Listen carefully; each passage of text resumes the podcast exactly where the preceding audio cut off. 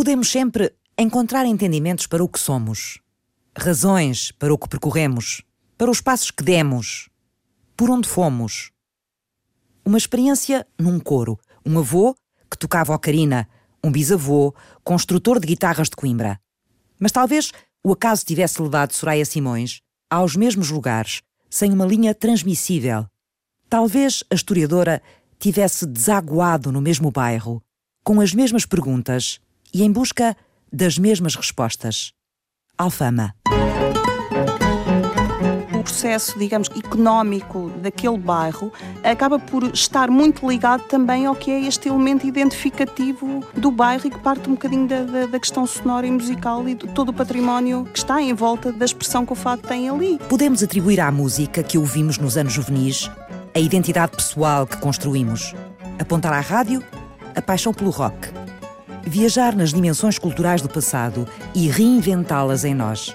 Mas talvez Ana Martins não precisasse do mergulho adolescente para sofrer do delírio cultural que o rock te provoca.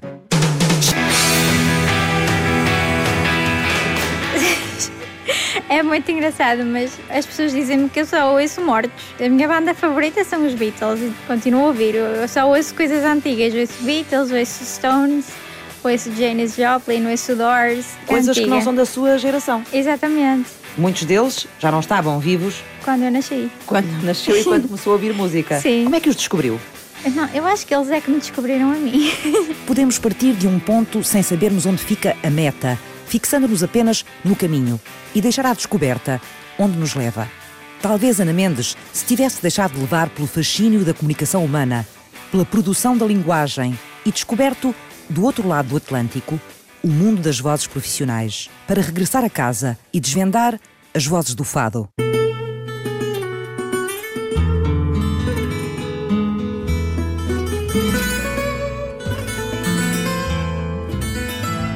Eu tinha estudado as vozes dos cantores líricos, neste caso cantores líricos americanos, e ao regressar a Portugal achei que tinha aqui uma dívida, porque pensei que era importante estudar qualquer área na voz portuguesa e o fado estava e está na moda, a voz também, e pensei aplicar os conhecimentos que adquiri a, a perceber como é que é a voz dos fadistas.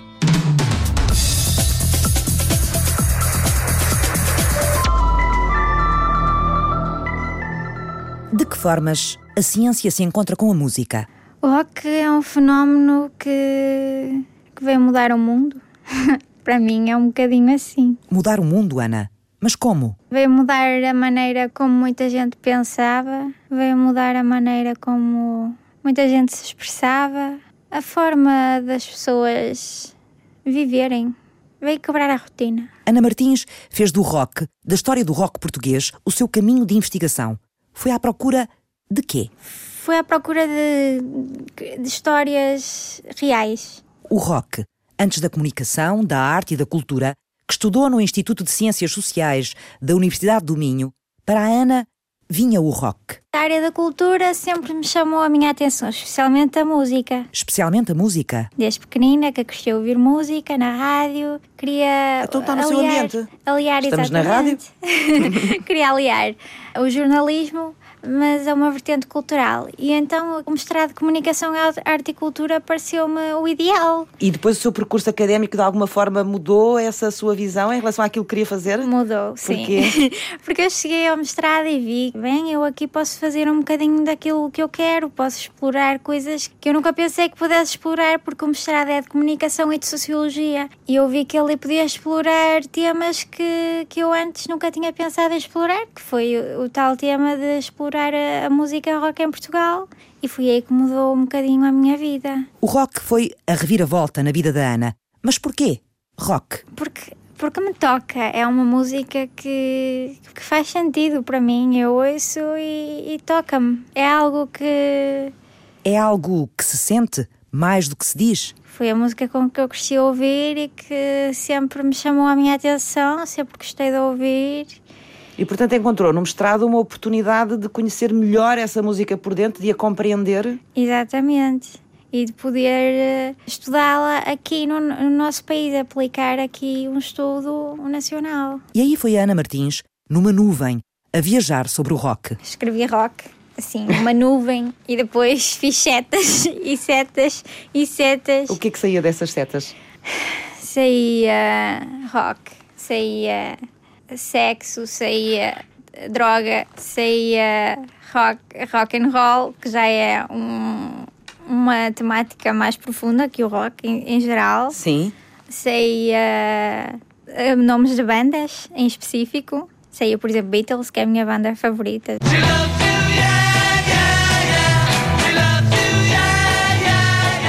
Saía Rolling Stones, bandas uh, portuguesas, nacionais, saía festivais nacionais, internacionais. Uh, Foi um brainstorming assim geral. Tudo. A partir de uma nuvem. A partir com a de palavra nuvem. rock. Exatamente.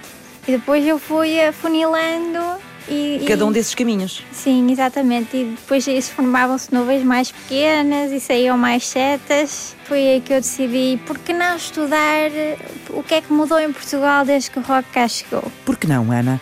Desde os anos 60 até hoje, Ana Martins seguiu as pisadas do rock em Portugal. Das suas primeiras influências, absorvidas de fora, às bandas contemporâneas. Foi à procura de, de histórias reais. De pessoas que tivessem vivido, o rock. o rock naquela época, exatamente. Foi por isso que eu decidi fazer eh, tantas entrevistas às pessoas que viveram mesmo o, o rock na pele. Tosé Brito, Álvaro Costa, Sérgio Castro, dos Arte e Ofício, Hélio Moraes, dos Linda Martini e dos Paus, Vítor Gomes, dos Gatos Negros e muitos outros. Ana recolheu-lhes as histórias, as memórias, as impressões digitais que deixaram no rock e que o rock lhes deixou. Desde o momento em que os jovens portugueses, de 60 e de 70, se começam a apropriar do rock, da cultura e das práticas que dele emanavam, clamando seguidores a partir dos Estados Unidos e de Inglaterra. Mas como? Não havia formas deles aprenderem a tocar eh, os instrumentos musicais, não havia as escolas de música como há hoje. Eles basicamente aprendiam a tocar sozinhos, de ouvido. Por isso, aquilo eram, eram, eram grandes feitos, aprender a tocar música e mesmo o que existia era música clássica. Por isso, aprenderem a tocar, acho que era, era, um, era um fenómeno. Aprendiam a ouvir os discos estrangeiros e a copiar o que ouviam?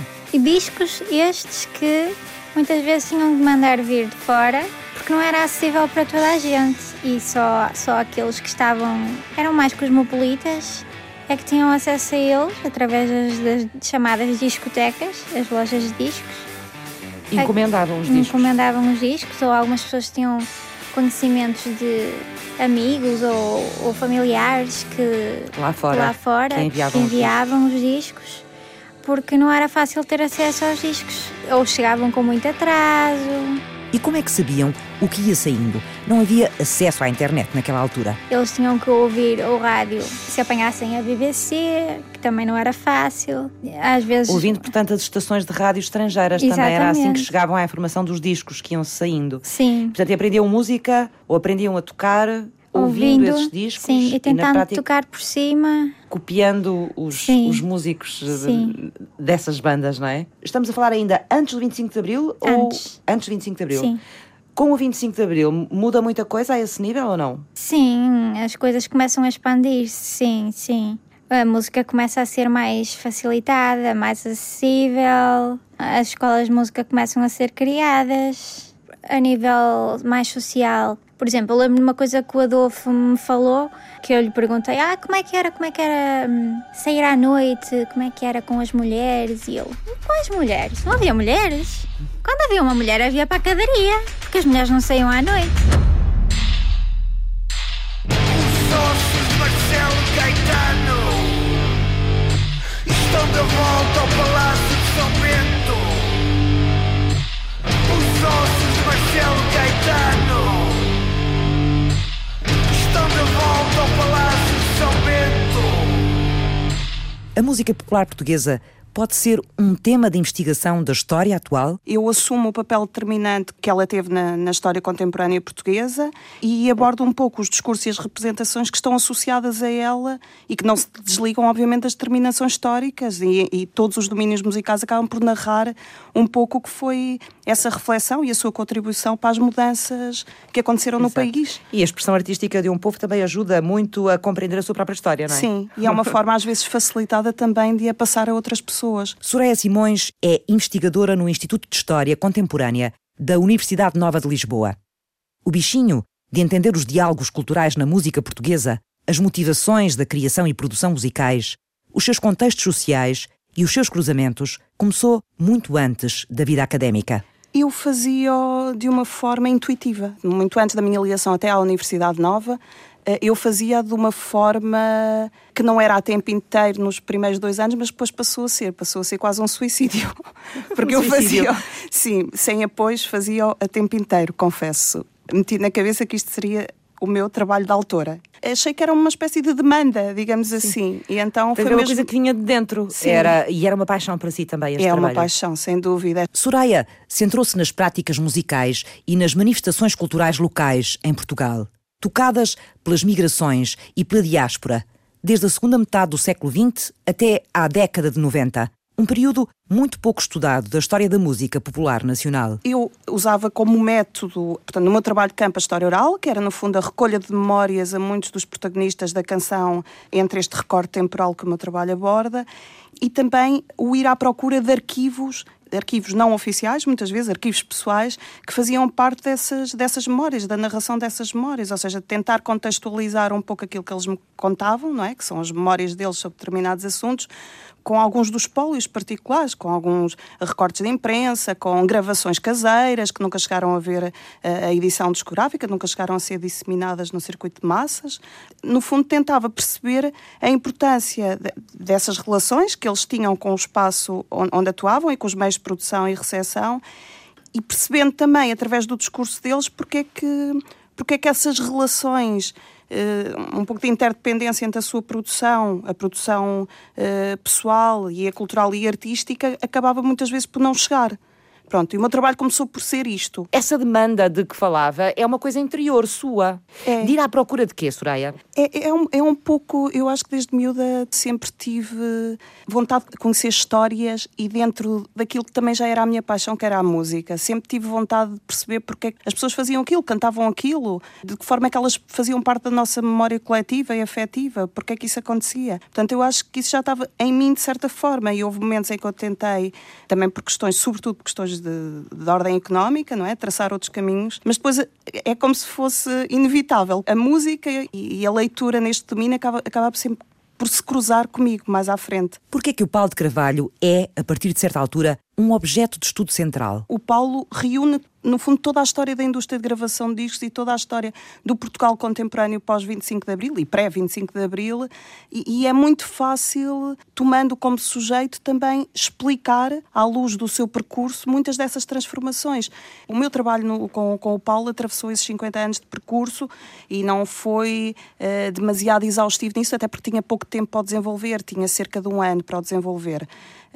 Mas, mas se nós pegarmos, nós podemos pegar num determinado período da história, entre a década de 60 e, e o final de, de, da década de 90, e temos vários Paulos de Carvalho e temos várias. Exatamente. Portanto, podemos traçar vários momentos da história usando como sujeito dos nossos trabalhos. E isso é muito interessante, ter um personagem vivo que que no fundo consegue sintetizar isso e através dele conseguimos, porque através dele também vamos ter a outros autores, a outros compositores, a outros arranjadores, a outros, a outros divulgadores e comunicadores. Isso é muito interessante, está ali muito, muito da história da cultura em Portugal nos últimos anos, através do percurso dele, uhum. conseguimos ver isso.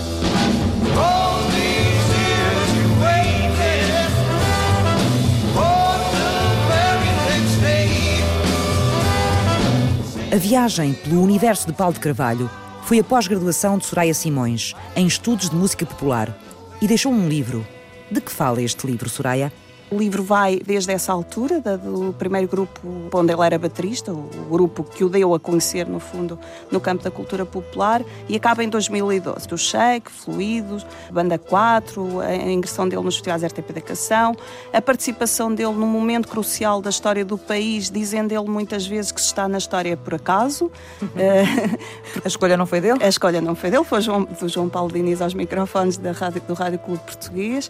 Fala da relação de proximidade que nem sempre a indústria de publicação de conteúdos partilhou da relação dele, proximidade com as culturas locais. Fala da relação dele, por exemplo, no, no PREC, com esses patrimónios, com instrumentos locais como o ADUF, com discos que foram representativos também nesse quadro editados pelo Orfeu fala da experiência dele nos anos 80 no domínio do fado, que são também representações para muitos uh, fadistas no universo do fado, que têm essas canções nos seus repertórios e as continuam a cantar um pouco por todo o mundo, uhum. nomeadamente o caso do Carmo. Lisboa Menina e Moço, O Homem das Castanhas, O Putz, O Cacilheiro, portanto, temas que fazem parte da nossa memória coletiva e se inscrevem na própria história do fado. Fala desse lado, então, de, compositores de novos fados, digamos assim. É a expressão até do, do Rui Vieira Neri, referindo-se ao Paulo Carvalho, um compositor, um dos maiores compositores novos, dos novos fados. Portanto, fala desse lado e depois fala da relação, intercâmbio que ele teve com outras culturas, com outros instrumentos, com outros idiomas e com repertórios que vêm de outros lados, nomeadamente de Angola, de Moçambique e de Cabo Verde, que ele traz para a sua música, vendo um disco paradigmático dessa mudança, de 93, que é o Música da Alma, que reúne então vários destes músicos, alguns deles que não tinham ainda uma expressão como autores eh, na música popular em Portugal, nomeadamente o Tito Paris, e que se estreia aí como autor, por exemplo, com o tema Nha Pretinha, que ainda hoje o acompanha. Nha Pretinha, cantava te movi Estudar a voz dos fadistas? Como é que se estuda a voz de um fadista? Não só em termos acústicos, de frequência, intensidades, mas também em termos da sua agradabilidade. O que é que nós gostamos na voz dos fadistas? Aquela voz mais grave, um bocadinho de rouquidão, de superosidade, tudo aquilo que caracteriza a voz do fadista. Ana Mendes é investigadora em terapia da fala no Instituto de Engenharia Eletrónica e Telemática da Universidade de Aveiro. E porquê que é importante estudar a voz dos fadistas? Porque se protegemos tanto e temos como sempre uma referência à voz dos líricos, também precisamos de alguma forma proteger a voz dos fadistas, perceber como é que como é que eles a produzem, como é que eles podem produzir no seu máximo e também que riscos é que eles correm quando produzem todas aquelas estratégias para ter aquela agradabilidade da voz do fado, aquela rouquidão e a soprosidade. Ana estudou nos Estados Unidos o comportamento e os padrões estéticos das vozes líricas e decidiu aplicar os conhecimentos a um campo novo. A parte lírica de rock, de pop, de Broadway, de soul, essas vozes estão estudadas acusticamente. Claro que a investigação tem sido muito feita a nível dos Estados Unidos. Em Portugal, especificamente, não havia propriamente estudos. Nós fizemos o primeiro estudo com 15 sujeitos fadistas, o estudo piloto, e depois partimos para uma amostra de centenas de fadistas. Portanto, é um estudo realmente inovador e pioneiro. Um trabalho que começou há 10 anos. Começámos por uma voz de um grupo de 15 fadistas Sim. primeiro, só para perceber se tínhamos todas as uh, o equipamento adequado, como é que poderíamos estudar as vozes, as características deles, sem entrarmos em muitas comparações com outro tipo de, de cantores. E a partir daí percebemos que estávamos a fazer o que é que era preciso fazer em termos de microfones, equipamento, amplificadores, etc. Juntar tudo. Acabámos, inclusivamente, o estudo ficou tão bem que uh, fizemos a publicação do, do estudo piloto no Journal of Voice. A equipa enfrentou o desafio de aprender a trabalhar com equipamento sofisticado de captação do som e programas informáticos, programas capazes de medir as variáveis da estrutura de uma voz. É um software e um hardware que é específico para estudar as características acústicas e muito finas da voz. Este brilho, este cheio, este timbre, são características acústicas muito específicas e que têm necessidades específicas e por isso também nos demorou algum tempo a pôr este projeto todo em funcionamento. Tivemos o apoio da Fundação Carlos Gulbenkian e com ele comprámos amplificadores, gravadores,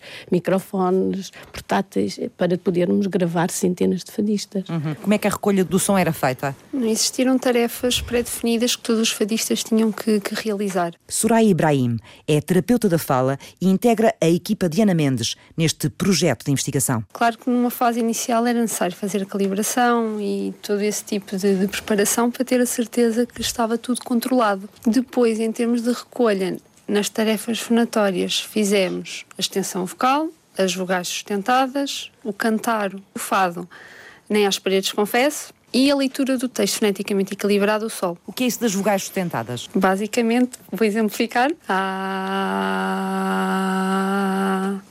É manter a vogal durante um determinado tempo. Exatamente. E depois, quais eram as outras coisas também? A leitura do texto foneticamente equilibrado sol. O que é isso? É uma leitura em voz alta de um texto que foi criado e este texto tem a mesma quantidade de, de sons da fala que tem o discurso espontâneo. Por isso é que nós dizemos que ele é foneticamente equilibrado e equilibrado em relação ah, ao discurso espontâneo. E, e que o que nós queríamos era que esta tarefa representasse um bocadinho do discurso espontâneo de cada um dos sujeitos para podermos depois quantificar o número de ciclos vibratórios das pregas vocais, a intensidade, ah, a rouquidão, outra vez, aquilo que a Soraya há bocadinho falou no, nas medidas de perturbação de frequência, o jitter e o shimmer. E servia também para quê? Para comparar, por exemplo, como é que era a voz do fadista no discurso oral, fluente, normal, de uma conversa que se tem todos os dias, e depois como era uh, o seu aparelho vocal e o comportamento que tinha quando estava a cantar? Sim. Faziam essa comparação? Tentámos também fazer essa comparação, sim, porque é diferente. E ainda havia uma outra tarefa que era. O cantar. E foi o fado nem às paredes, confesso. E a perguntar porquê que escolheram esse fado. Quando nós fizemos o estudo piloto, os cantores cantavam os parabéns a você e depois cantavam um fado à escolha. Só que tornou- tornou-nos difícil para nós poder comparar depois as, as várias vozes umas com outras. E depois também a canção do, de Parabéns a Você não é propriamente, não se canta em fado, no, no, no modo de fado. Portanto, não nos serviu de muito. Percebemos que um, o fado Nem às Paredes, confesso, é aqueles mais hum, comuns e que todos saberiam cantar, tendo conhecimento em canto ou não e nesse sentido foi aquele que serviu de padrão para nós depois podermos comparar fadistas com fadistas e fadistas com outras pessoas que neste caso serão portuguesas, mas que não são hum, cantores de fado. O que terão descoberto a Ana Mendes e a Soraya Ibrahim sobre as vozes específicas do fado, estudadas pela primeira vez? Da história do rock português, para onde partirá agora Ana Martins? Depois de Paulo de Carvalho, por onde se embrenhou a recolha de histórias da música popular portuguesa de Soraya Simões? Perguntas que regressam ao ponto de partida na segunda parte. Até já! Em Portugal não existe muita informação disponível acerca do rock. Relativa ao rock português, é pouca. Ana Martins reconstituiu a história do rock português. Uma pessoa mais ligada a um determinado registro social e também uma- um, um determinado contexto político não cantará o mesmo que cantará uma pessoa que está numa outra facção. Soraya Simões percebeu que os fadistas, unidos na prática social comum do fado, afirmavam as suas diferenças políticas e ideológicas, selecionando aquilo que cantavam. Nós queríamos determinar o- o perfil da voz do fadista, perceber quais são as características do fado, daquele que canta fado. Soraya Ibrahim e Ana Mendes descobriram a identidade vocal do fado. Até agora distantes da investigação académica, as práticas musicais dos últimos 50 anos em Portugal despertam o interesse de novas gerações de estudiosos. A história da música, dos seus protagonistas, os contextos económicos e sociais, as influências e os cruzamentos. Até que ponto a música tem uma palavra a dizer naquilo que somos hoje, na nossa identidade? E como é que ela influencia as nossas práticas sociais e humanas? Como é que a música expressa contextos económicos e políticos? De que forma impulsiona rupturas e anuncia novos movimentos? Qual é o terreno desta linguagem universal na ciência?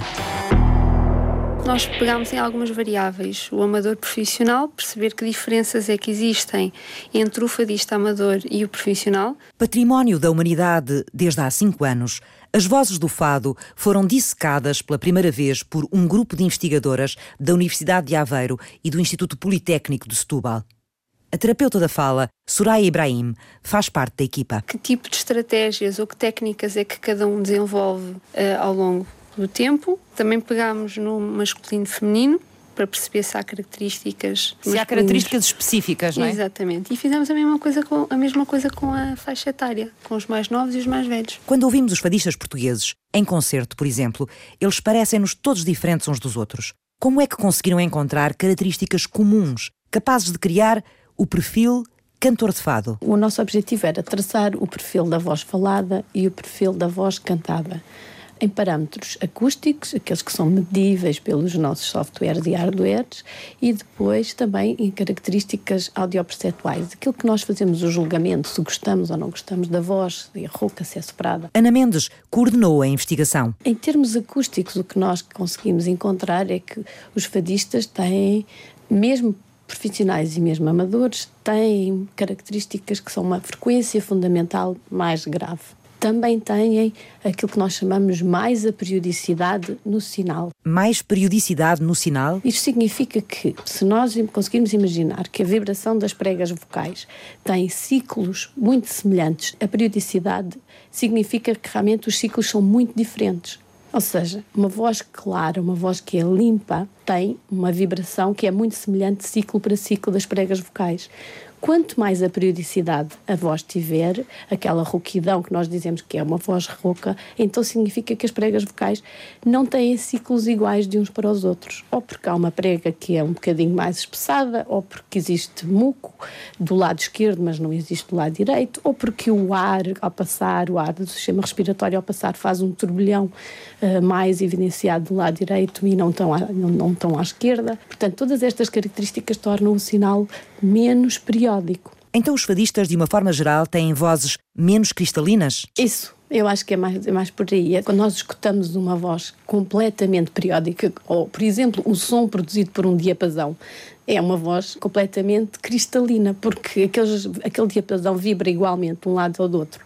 Não há diferenças nos uhum. seus ciclos. Uhum. Uh, agora, quando existe um lado do diapasão que é um bocadinho mais espesso que o outro, vai haver diferenças nos ciclos. Isso traduz por alguma, algum ruído. Isso também deve tornar as vozes mais ricas, ou estou a pensar mal? Claro que sim, claro que sim. É, isto agora vai depender é da apreciação Exato, de cada um. Já estamos é? noutra parte. Mas é. estava-me a falar das características então. Vozes graves. Vozes mais, portanto, com frequências mais graves. Sim. Voz uh, mais aperiódicas, portanto, sim. com esse tal uh, ruído também existe depois outras questões que são a nível da ressonância. Tem uma ressonância mais laríngea comparativamente com uma ressonância mais oral ou nasal.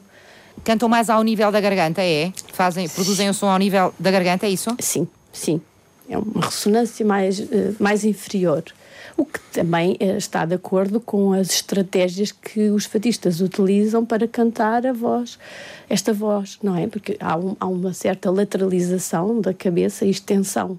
Isto faz com que também o aparelho vocal se modifique. Há uma estratégia, uma manipulação do aparelho vocal para produzir esta ressonância.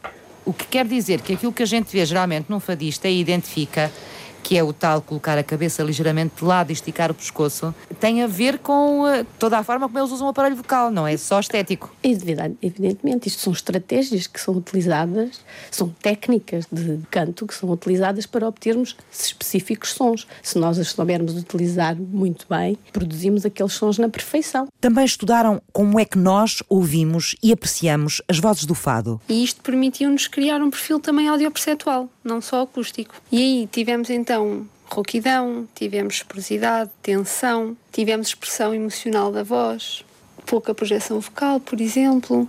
Depois colocaram-se alguns termos como o timbre e o brilho e que causaram bastante confusão entre a equipa.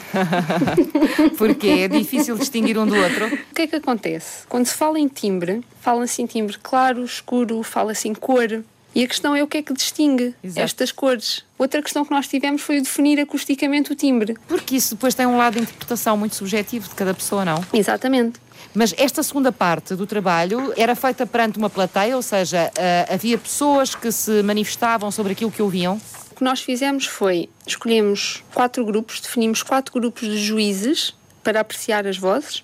E aqui tivemos terapeutas da fala, tivemos professores de canto, tivemos fadistas, e tivemos o público em geral. O que fizemos foi desenvolvemos uma escala de apreciação com os parâmetros que queríamos ver apreciados. A pessoa ouvia uma amostra de voz e a partir daí obtivemos o, o perfil audiopercetual. E já têm resultados desse perfil? Já, já e temos então, isto. Que conclusões a... é que chegaram? Concluímos que, por exemplo, e isto nós achamos bastante interessante, os terapeutas da fala e os professores de canto fazem apreciações semelhantes e o mesmo acontece com os fadistas e o público em geral na maioria dos, dos parâmetros. Quando chegamos ao brilho e, e, ao timbre, isso já não acontece, é cada um por si. Se eu posso ajudar aqui na sim, discussão, sim. É, porque esta é a parte, é a parte para nós também que é mais difícil, porque vindo das ciências, hertz e dBs, é, até parece fácil, não é? Nós fazemos as gravações, passamos no software e o software dá-nos valores. E isso é tranquilo, mais, mais, mais um, menos um, mais 10,5. Agora, quando começamos a pensar o que é que é agradável na voz, quem é que consome estas vozes, quem é que paga para ouvir, era esse o nosso objetivo, é o que é que nós gostamos na voz do fadista, independentemente se ele tem 105 Hz e 80 dB, não interessa, não é? Não é por aí que eu vou comprar e vou consumir esta música. E esta foi a parte mais difícil. Nós ainda nos deparamos a olhar para tabelas e tentar, tentar perceber o que é que eles querem dizer. Como é que um professor de canto Uh, fala da cor. Ele está a falar no espectro da voz? Está a falar na frequência? O que é, que é a cor de uma voz? É loucura completa. Onde o imaginário e o legado afetivo entram, podem deixar louca a ciência. Foi ali no bairro das Fontes e das Nascentes, Alhama, Alfama, onde o fado flui em forma líquida, que Soraya Simões, especialista em estudos da música popular portuguesa, se encontrou com ele e com os seus protagonistas. O projeto de investigação desenvolvi no L3, que é um laboratório de aprendizagem que cruza muitas áreas do saber, da história, da arquitetura, da, do design, da engenharia. São projetos de investigadores situados num bairro, portanto, em que olham para um bairro e para as transformações desse bairro a partir de um objeto, de um determinado objeto de estudo, que no meu caso foi a prática do fado no contexto operário e amadorístico da Alfama. Andou mergulhada em Alfama? Andei mergulhada em Alfama, nomeadamente nos vários espaços eh, em que o fado, em que o fado vive, não é? Sim, em vários mas passos. ia à procura sobretudo de quê? Do, do fado espontâneo, do fado em estado selvagem, digamos assim, não era o, o fado profissional? E à procura dos dois mundos porque os dois se cruzam. Portanto, há um discurso do fado não profissionalizante, que é aquele que não vai para o campo da recreação e do espetáculo de massas, não é? Aquele que não vai para um coliseu ou que não anda pelo mundo. Mas quer dizer, mas esse fado também é profissionalizante, porque há várias pessoas que sempre fizeram um circuito de restauração, digamos assim, dessas casas e que, e que sempre foram profissionais do fado, como por exemplo o Arthur Batalha, que também gravei, ou, ou a Fernanda Maria ou, ou outros fadistas. Fala desses dois mundos porque eu, uma coisa que eu percebi quando comecei a frequentar esses espaços, não só as casas, como também retiros, onde as pessoas se encontravam e falavam de fado e tocavam e, e, e tinham aulas de guitarra. E Dentro da. Alfama? Dentro da Alfama. Aliás, Alfama, se nós podemos falar de uma comunidade prática em que chegando lá isto está a acontecer, é Alfama. Porque respira-se fado ali de facto. E é muito engraçado porque mesmo para outras pessoas não do domínio do fado, aquilo acaba por ser um ponto de encontro e de afirmação e legitimação dentro do fado, nomeadamente músicos que vêm de Cabo Verde e que nós encontramos por ali a tocar muitas vezes nestas casas ou que vêm de outros domínios culturais e musicais. Isto é frequente acontecer porque acaba por ser um, um elemento consubstanciador, digamos assim, o fado ali. E também é uma espécie de, de moeda de troca. No fundo, o que eu encontrei naqueles retiros muitas vezes foi esse cruzamento entre os músicos que vivem desses circuitos e os músicos que nós nos habituámos a ver em espetáculos ao vivo e Exato. na indústria de gravação de discos, etc. No meio de um fluir com essa intensidade que me está a descrever que a Alfama tem em termos do fado e da forma como o fado é vivido e é experienciado, como é que o, o historiador se orienta? Eu recolhi de facto muita informação nesse universo, mas depois quando tive que parar para pensar, situei-me nos repertórios antes de mais e situei-me entre o Estado Novo e a década de 80, de que forma é que aqueles repertórios ainda viviam entre esses retiros e na recriação desses repertórios e na constante apropriação e legitimação desses discursos. A partir do momento que todas as semanas eu ia a um espaço muito característico no, no meio da Alfama, que é a Muralha, fica mesmo na Rua Jardim do Tabaco, mesmo ao pé do Museu do Fado, onde muitas destas pessoas se encontravam, muitas delas antes de irem para as casas em que fazem parte dos elencos e outras em que, fi- que ficavam mesmo por ali, que não, não fazendo do fado uma, uma experiência profissional, se encontravam todas as terças-feiras para tocar e trocar experiências. Portanto, e foi fácil perceber que várias franjas da sociedade, de origens eh, económicas, eh, de, com formações diversas, com diversos níveis também de entendimento sobre a prática, se encontravam. Eu comecei a perceber que só num domínio como este, ou pelo menos eh, que eu tenha conhecimento na cidade de Lisboa, é que isto pode acontecer. Numa mesma mesa estar uma pessoa. Havia uma ligação comum, um interesse O comum, inter- é? eh, no Era fundo, o fado. exatamente. A ligar pessoas muito distintas. Exatamente, e o que diferencia, comecei-me a perceber, o que diferencia mesmo o espaço onde essas pessoas se situam do ponto de vista, muitas vezes político e ideológico, tem a ver com os repertórios que escolhem para cantar. Isso é muito interessante ver, porque uma pessoa mais ligada a, a um determinado registro Uh, social e também uma, um, um, um, determinado contexto político, não cantará o mesmo que cantará uma pessoa que está numa outra facção. Como é que a Alfama consegue manter ao longo da história esta identidade tão vincada, assente no fado, Soraya? Eu acho que também há um esforço enorme, não só por parte das pessoas que são naturais da Alfama, como também de pessoas que vêm de outros lugares, porque a Alfama redefiniu-se também, o tecido cultural da Alfama foi-se redefinindo, não é? Com, com migrantes que vêm de dentro e de fora e com pessoas que vêm com outras aprendizagens e com outras práticas.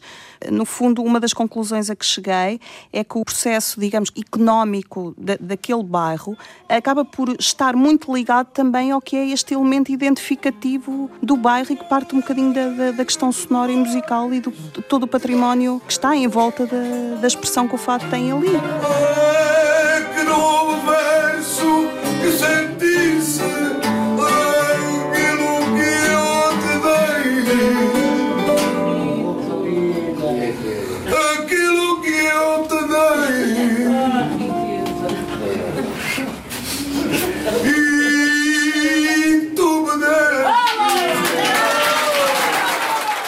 onde vem o encanto de Ana Martins com o rock? Porque eu acho que o rock acaba por tocar as pessoas, todas as pessoas numa determinada fase da vida. Só que depois a uns permanece e a outros acaba por se desvanecer. Ana Martins investigou o rock nacional de fio a pavio para a tese de mestrado da Universidade do Minho desde a década de 60.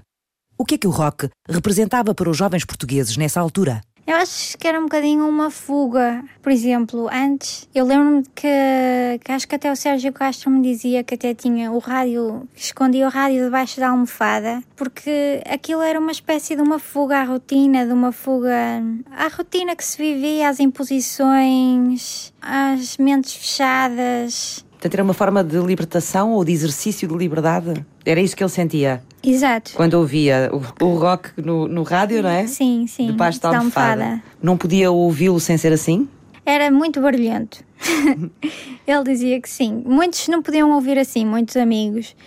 Ele tinha alguma liberdade para ouvir, mas não era muita. Por isso, ele, mas ele dizia que o que mais incomodava era, era o barulho. Porque os pais não entendiam o que diziam as músicas mas, Era em inglês normalmente, não é? Sim, mas eram músicas barulhentas que incomodavam, então tinha que ser assim. O que é que muda no rock português com o 25 de Abril? Sim, torna-o mais profissional, torna-o mais aberto, deixa de ser tão underground, porque antes era assim uma coisa mais fechada, num ambiente mais fechado, e de certa forma torna-o mais aberto. Passou a ser mais acessível a toda a gente? Passou, especialmente mais depois, a partir do boom da década de 80, especialmente quando apareceu o Chico Fininho a bombar nas rádios, mudou as mentes mais conservadoras. Passaram a escutar de outra forma o rock. Então, o Rui Veloso foi mesmo um marco nessa. Foi, sim, sim, sem dúvida.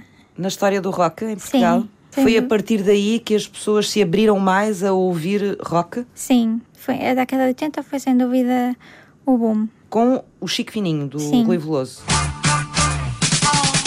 Chegando pela rua ao som do sempre na sua, sempre cheio de speed. Segue o seu caminho, boa merda, não se beira um Chico Fininho, frigo da cantareira.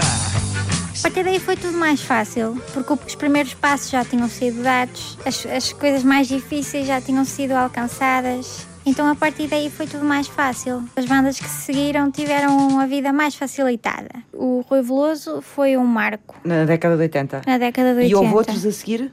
Depois em algumas bandas que se seguiram, por exemplo, na década de 90, por exemplo, The Gift, Blasted Mechanism. Já muito diferentes do rock sim, do Rui Veloso. Sim, sim. Depois também começam a aparecer os primeiros festivais. Os e... festivais são muito importantes para alavancar eh, o rock? Sim, são. O primeiro festival de Vilar de Mouros foi, foi muito importante. Para muita gente, não é? Foi uma coisa um bocado estranha que aconteceu ali, porque era só hippies como eles diziam, que era só hippies ali, que não sabiam bem o que é que eles estavam ali a fazer, mas aquilo foi um marco muito importante para Portugal. Em termos da música, não é? Da sim, da sim, música. sim. A investigação de Ana Martins sobre o impacto do rock na juventude portuguesa foi editada em livro.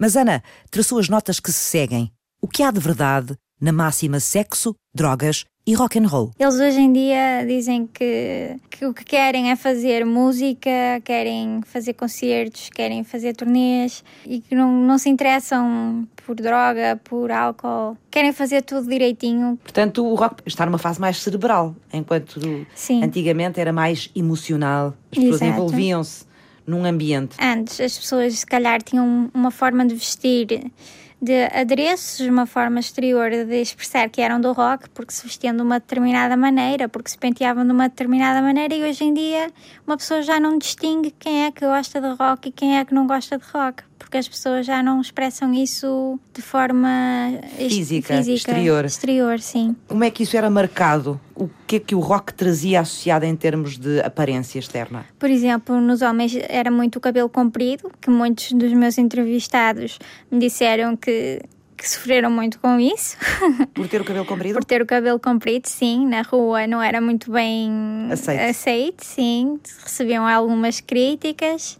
Depois, o- os típicos casacos de couro, correntes, botas, calças de jeans. Uhum. E lembro-me, por acaso, do Adolfo falar que, que em Braga, para ter acesso a esse tipo de roupa, não era fácil. Então, o que eles faziam era ir à Caritas e comprar roupa que estava à venda para os mais necessitados. Em segunda mão? Em segunda mão, roupa que vinha da, da América. Então, era assim que eles tinham acesso a essa roupa mais alternativa. Enquanto Ana Martins segue no encalço do rock português, Soraya Simões enche o mural sonoro de registros históricos da música popular portuguesa. Um projeto que iniciou há cinco anos. Foi uma necessidade sempre me acompanhou de partilhar aquilo que faço, de não guardar muito o que é para mim, nem o que é o meu processo de investigação, que normalmente se fecha a sete chaves antes de sair uma tese ou uma dissertação ou um ensaio. Portanto, eu sempre tive necessidade de comunicar com o público e de partilhar aquilo que era, que era a minha experiência e aquilo que era também, no fundo, o meu crescimento como, como autora e como investigadora. Nasce dessa necessidade de partilha de metadados, de colocar isso num acesso livre. No fundo, o Mural Sonoro surge disso. Um mural digital que conquistou já o seu lugar no Arquivo Britânico de Sons Europeus, enquanto a historiadora se entrega a duas outras batalhas. A descobrir o percurso musical de Ivan Lins entre Portugal e o Brasil na década de 80, para o trabalho de mestrado em História Contemporânea. porque pareceu-me interessante esta relação entre Portugal e o Brasil, entre a música popular entre Portugal e o Brasil, neste recorte que o meu trabalho aborda, que é entre 83 e 92. É um recorte pequeno, mas onde muitas transformações acontecem no percurso do Ivan. Uh, a dissertação chamar-se-á Que Há de Ser de Nós, que é, É um- linda. é um- É o tema, não é? Dele e do Sim, Sérgio Godinho. Do Sérgio Godinho, no Coincidências, que também marca uh, as parcerias que o Sérgio tem com o Brasil. Exato. Porque há uma série de parcerias Exato. nesse disco com, com brasileiros, a do Ivan é uma delas. E eu, no fundo, explico, através do percurso do Ivan, as relações que foram sendo estabelecidas, nem sempre pacíficas, en- sendo o Ivan uma exceção a isso, entre a música popular que foi produzida nesses anos no Brasil e Portugal. E eu vou explicando, através da- das vivências dele, essa troca e essa experiência. E como é que a indústria de gravação e os, e os vários acontecimentos do, no, Rio, no Rio e em Lisboa se foram, se foram relacionando também com esses avanços e recuos. Ao mesmo tempo, a investigadora dá os primeiros passos em busca do movimento precursor do rap e do hip hop portugueses, nascidos nos anos 80, nos bairros periféricos de Lisboa. É olhar para isso agora, delimitando a história deste movimento cultural, eh, social e artístico, colocando esses sujeitos frequentemente num diálogo entre a reconstrução dessa ideia de cultura, desenvolvida a partir da, da margem, sobretudo da margem, porque muitos deles vinham de bairros periféricos, e aquilo que eram as aspirações da cidade. Portanto, a cidade redefine-se, a cidade de Lisboa redefine-se a partir daí. Há assuntos novos que entram, inclusive, para agendas políticas nessa altura, nomeadamente agendas do PSR e de organizações que surgem nesse contexto e que são um pouco as problemáticas e o resultado daquilo que eram os discursos de- desses sujeitos nessas práticas. Vai chamar toda a gente Diz-nos que isto vai aquecer Que isto vai ficar quente Em eu Lisboa. Levanta-te Norte Levanta-te Centro Levanta-te Sul Levanta-te Nas ilhas Levanta-te Fizeram este programa. Ana Martins, Vou agora iniciar o meu doutoramento que vai meter na mesma rock, pronto, e já estou ansiosa de pôr mãos à obra. Soraya Simões. A minha dissertação será defendida se tudo correr como desejável para o ano, sim. E vai estar o Ivan Lis, claro, também. Exato. Ana Mendes. Não há duas vozes iguais, pois não, Ana? Não, não precisamos de cantar nem às paredes, confesso. Às vezes basta tossir, nós sabemos quem é que está perto de nós. Soraya Ibrahim. Não percebi. As vozes, as vozes profissionais. E as femininas são mais apreciadas. Francisca Alves fez o apoio à produção. Diogo Manso cuidou da pós-produção áudio. Levanta-te. Eduardo Maio realizou e apresentou. Está feito.